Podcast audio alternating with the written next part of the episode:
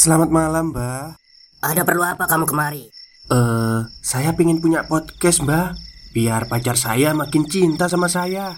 Loh, loh, loh.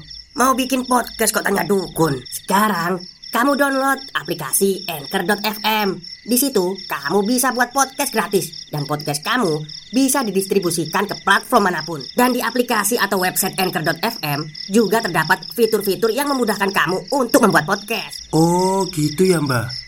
Kalau gitu, saya boleh minta password wifi-nya, Mbak. Buat apa? Buat download Anchor.fm, Mbak.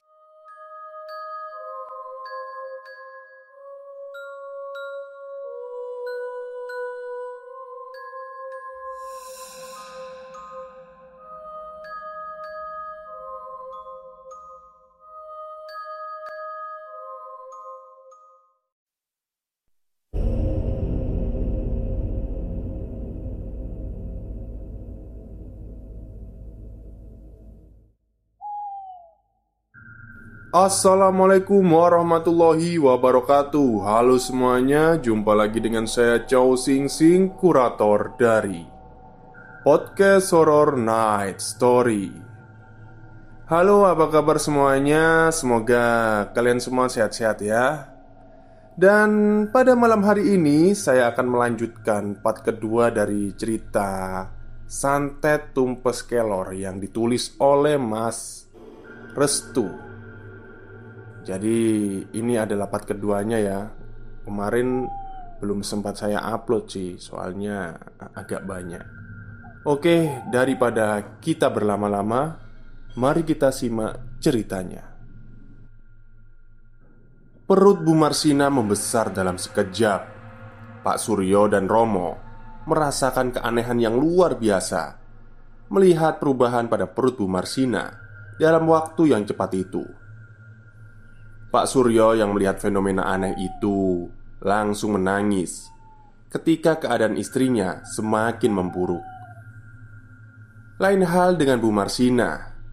Ia sendiri tidak bisa melakukan apa-apa selain merintih kesakitan sambil memegangi perutnya.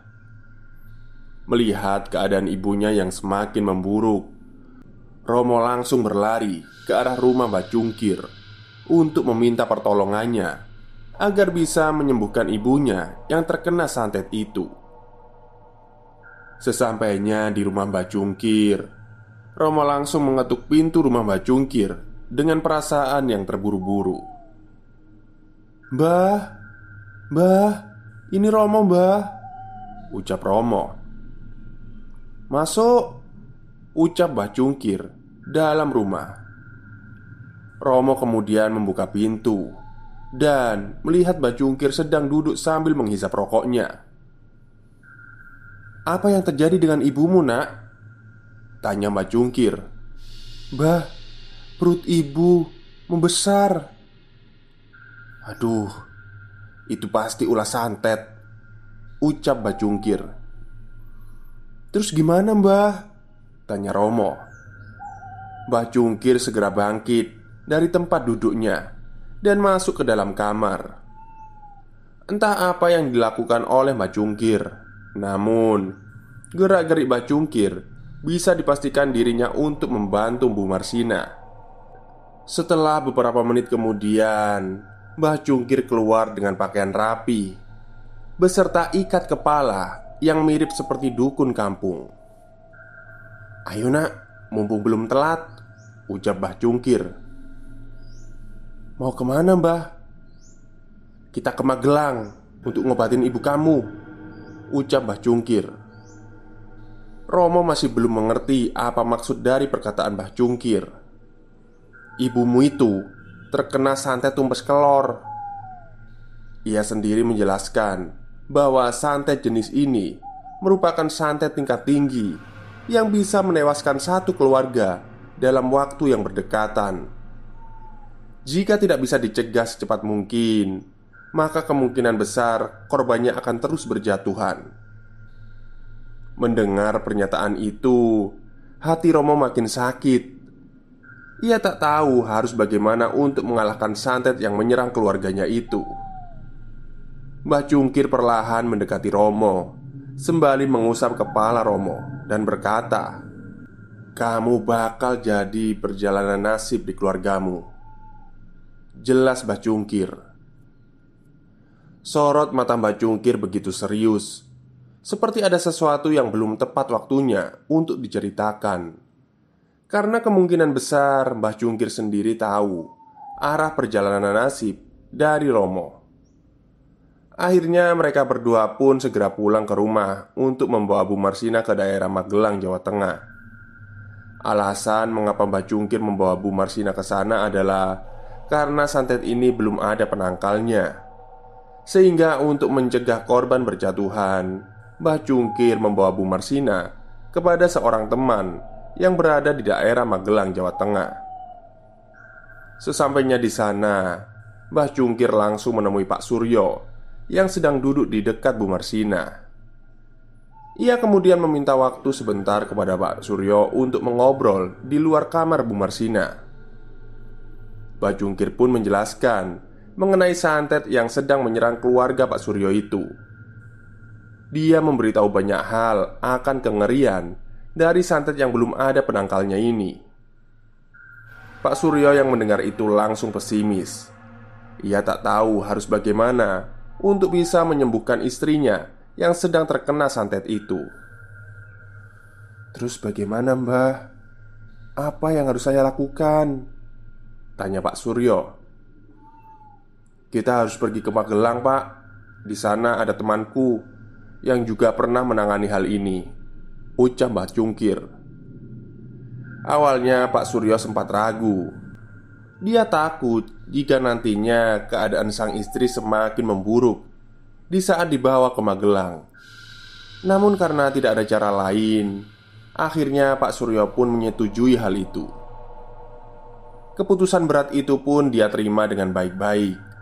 Pak Suryo pun segera mempersiapkan semuanya untuk menuju ke Magelang. Karena Pak Suryo ini termasuk pengusaha kain yang sukses. Dia juga memiliki kendaraan pribadi, seperti mobil yang digunakan untuk urusan bisnisnya. Alhasil, pada hari itu juga mereka berangkat menuju Magelang, Jawa Tengah. Magelang, Jawa Tengah. Jarak antara Pekalongan menuju daerah Magelang sekitar tiga jaman. Pak Suryo memilih jalan yang aman Agar dirinya juga terhindar dari hal-hal yang tidak diinginkan. Kebetulan yang menyetir mobil adalah Pak Suryo sendiri. Sedangkan Bu Marsina Dia berada di belakang bersama dengan Romo. Mbah Cungkir mendampingi Pak Suryo Yang berada di bagian depan Bacungkir sendiri menatap ke arah jendela seperti mengawasi sesuatu. Kamu tahu, Sur, mereka yang melakukan santet itu sangatlah licik. Mereka sering kali menaruh santet juga di bagian ban mobil ketika korbannya sedang bepergian. Ucap Bacungkir. Loh, emang bisa, Mbah? Tanya Pak Suryo. Bisalah. Santet bisa melakukan apa saja yang tidak pernah terpikirkan oleh kita. Namun, kamu tidak usah khawatir. Mobil kita dalam keadaan aman, ucap Bah Cungkir. Pak Suryo pun lega mendengar hal itu. Perjalanan pun masih berlanjut.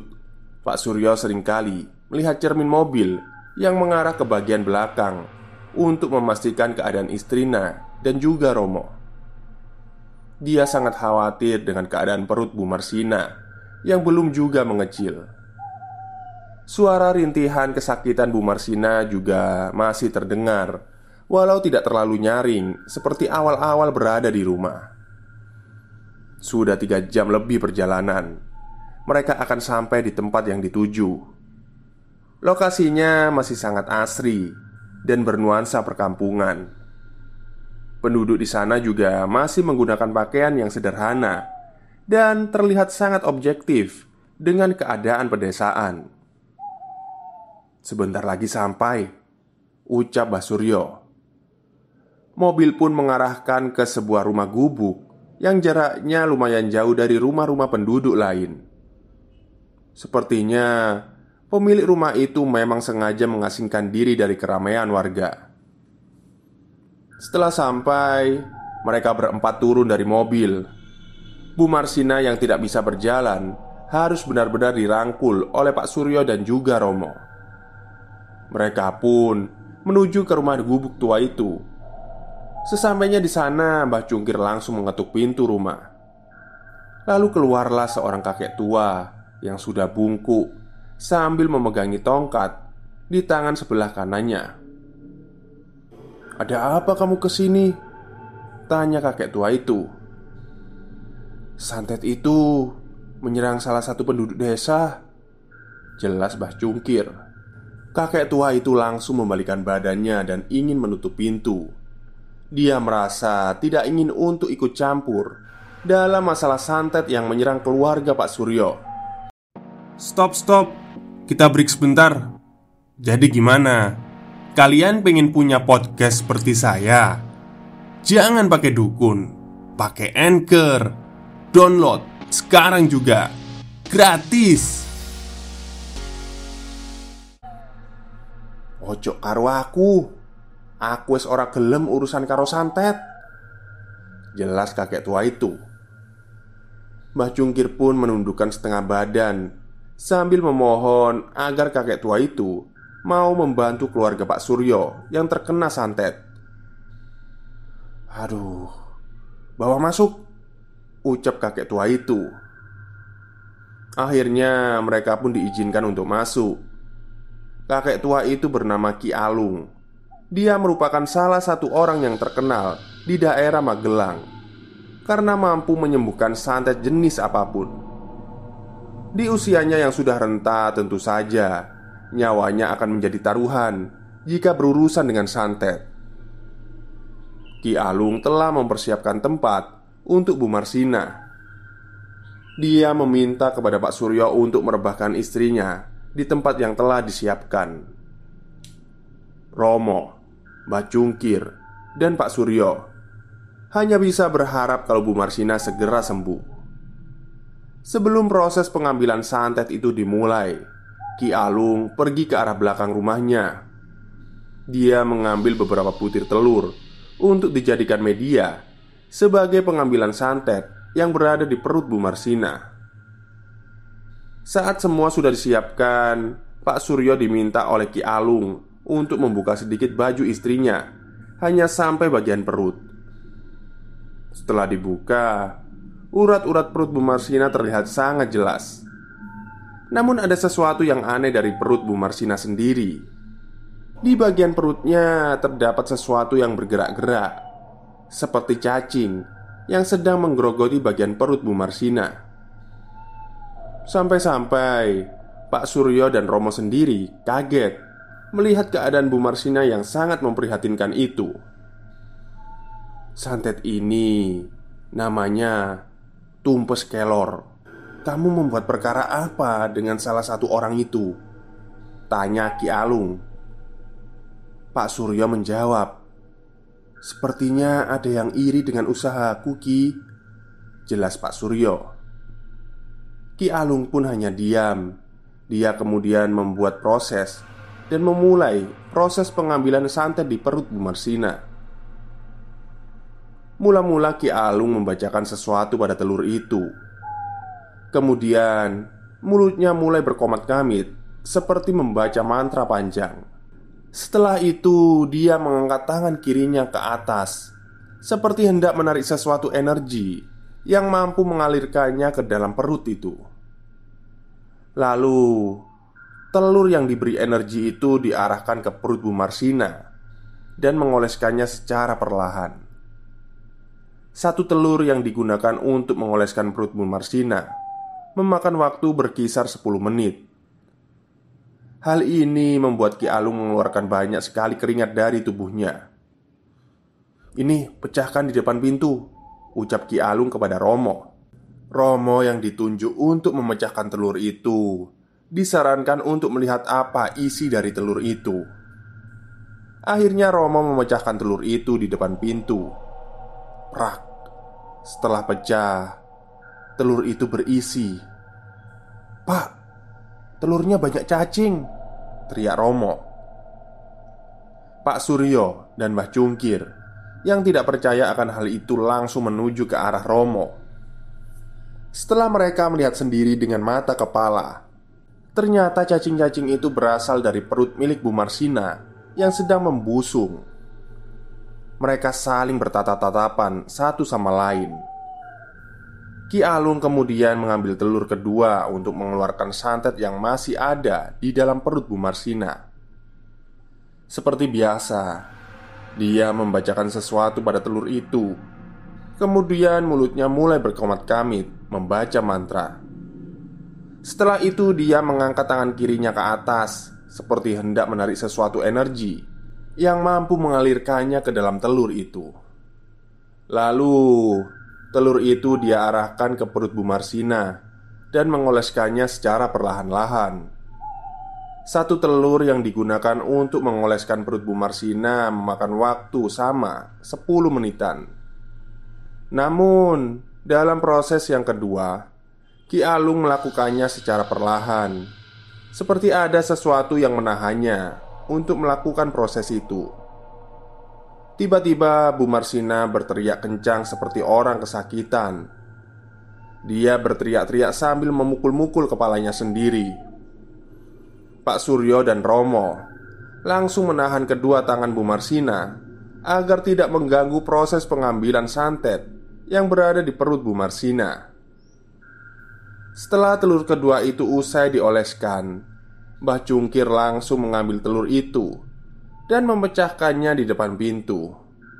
Dan setelah dipecahkan, belatung, ucap Mbah Cungkir. Puluhan belatung keluar dari telur itu dan perlahan mati seperti kepanasan. Ki, ini masih berapa lama lagi? Tanya Pak Suryo Ki Alung tampak lemas dan tak berdaya Ia hampir saja terjatuh Bila tidak menyeimbangkan tubuhnya dengan baik. Mbah Cungkir langsung mengarahkan Ki Alung ke tempat duduk Agar Ki Alung bisa beristirahat sejenak. Memang ada sedikit perubahan yang tampak dari perut Marsina Perut Marsina sedikit mengecil dan tampak mengendur perutnya seperti orang yang habis melahirkan. Namun, dari proses itu juga Ki Alung tampak tidak baik-baik saja. Ia menjadi batuk-batuk, seperti ada sesuatu yang menghinggap di tenggorokan mulutnya. "Ki, Ki Alung baik-baik saja?" tanya Mbak Jungkir. Ki Alung pun mengarahkan kedua tangannya ke bagian mulut setelah ia membuka kedua tangannya, betapa terkejutnya Macungkir melihat banyak darah yang keluar dari mulut Ki Alung. Ki Alung menatap ke arah Macungkir sembari berkata, "Santet ini nggak bisa dimusnahkan," ucap Ki Alung. Macungkir yang melihat kondisi Ki Alung yang sudah sangat memprihatinkan. Dia memutuskan untuk memberhentikan proses pengambilan santet yang berada di dalam perut Bu Marsina. Mbak Cungki rasa santet ini tidak hanya menyerang korban yang akan disembuhkan, namun santet ini juga melukai orang yang ingin mengobati korban santet itu sendiri. Pak Suryo dan Romo mengetahui kondisi Ki Alung. Mereka hanya bisa diam. Mereka berdua sangat berharap kalau Ki Alung mampu melanjutkan proses pengangkatan santet dari perut Bu Marsina. Memang tidak bisa diprediksi akan seperti apa jadinya. Pak Suryo dan Romo hanya bisa menerima kenyataan jika Ki Alung tidak mampu untuk menyembuhkan secara total perut Bu Marsina. Akhirnya Ki Alung dibawa ke dalam kamar oleh Mbak Cungkir Sedangkan Romo Dia membersihkan sisa-sisa telur yang berserakan di depan pintu, beserta cacing-cacing dan belatung yang sudah mati di sekitaran telur itu. Pak Suryo masih memegangi tangan istrinya yang sudah melemas. Perut istrinya sudah sedikit kempes, namun belum ada tanda-tanda jika Bu Marsina akan sembuh total. Beberapa menit kemudian, Mbak Jungkir kembali lagi ke tempat semula ia kemudian meminta kepada Pak Suryo untuk bersiap-siap kembali ke Pakalongan karena Ki Alung sudah tidak mampu untuk menyembuhkan Bu Marsina. Akhirnya mereka pun memutuskan untuk kembali saja ke Pekalongan. Selama dalam perjalanan, tubuh dari Bu Marsina kembali demam. Suhu tubuhnya naik drastis hingga Romo membuatkan kompres secara mendadak untuk menurunkan suhu tubuh Bu Marsina. Mbah Jungkir sendiri merasa tidak nyaman mengingat kondisi Ki Alung yang memprihatinkan ketika hendak menyembuhkan Bu Marsina. Tiga jam lebih perjalanan telah usai mereka lewati. Bu Marsina dibawa ke kamarnya untuk direbahkan kembali. Romo segera membuatkannya kompres lagi untuk menurunkan suhu tubuh Bu Marsina Yang belum juga menurun. Pak Suryo dan Mbah Jungkir mulai membahas keadaan Bu Marsina Yang semakin buruk itu Keduanya juga sangat terkejut ketika melihat isi pecahan telur itu Pak Suryo sendiri sudah kehabisan akal. Dia kemudian meminta saran kepada Mbak Cungkir untuk membawa Bu Marsina ke tempat-tempat terdekat agar bisa menyembuhkan Bu Marsina. Mbak Cungkir hanya bisa diam.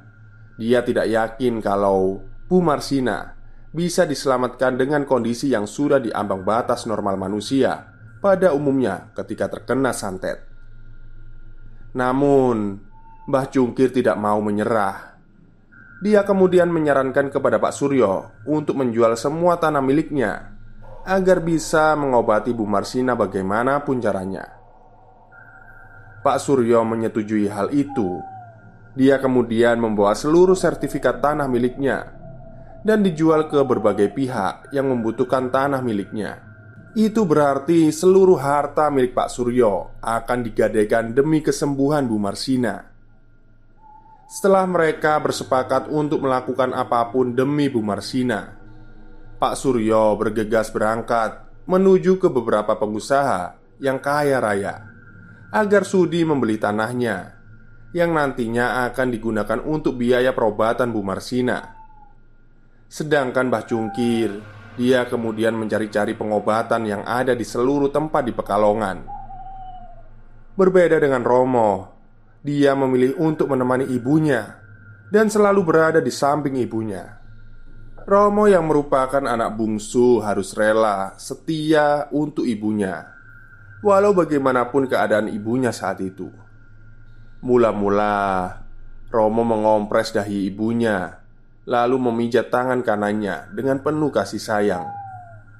Air matanya tak kuasa menetes seketika ketika dia mengingat isi dari telur itu. Saat Romo sedang memijati tangan sebelah kanan ibunya, tiba-tiba tangan kiri Bu Marsina bergerak dan memegangi tangan kiri Romo. Romo terkejut saat itu. Dia langsung mengusap air matanya dan berkata, "Ibu, sehat-sehat ya, Bu?" tanya Romo. "Kamu nangis ya, Nak? Tangan kamu basah."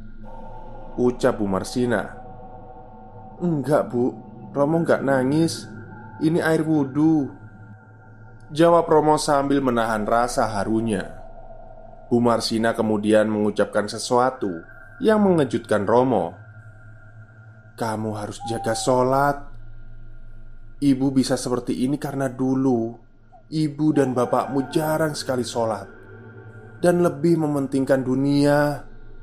Jelas Bu Marsina.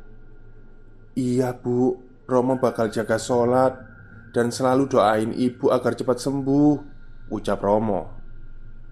Tangis Romo tak bisa ditahan. Air matanya menetes secara perlahan Dan membasahi tangan ibunya Nangis aja nggak apa-apa nak Kamu anak soleh yang kuat Ucap Bu Marsina Romo yang tak bisa menahan kesedihannya langsung keluar dari kamar. Dia kemudian menuju ke kamar mandi untuk menumpahkan kesedihannya. Namun, ketika dia baru saja masuk ke kamar mandi, dari luar kamar mandi, dia seperti dibisiki oleh sesuatu yang suaranya sedikit samar, namun masih terdengar jelas oleh telinganya.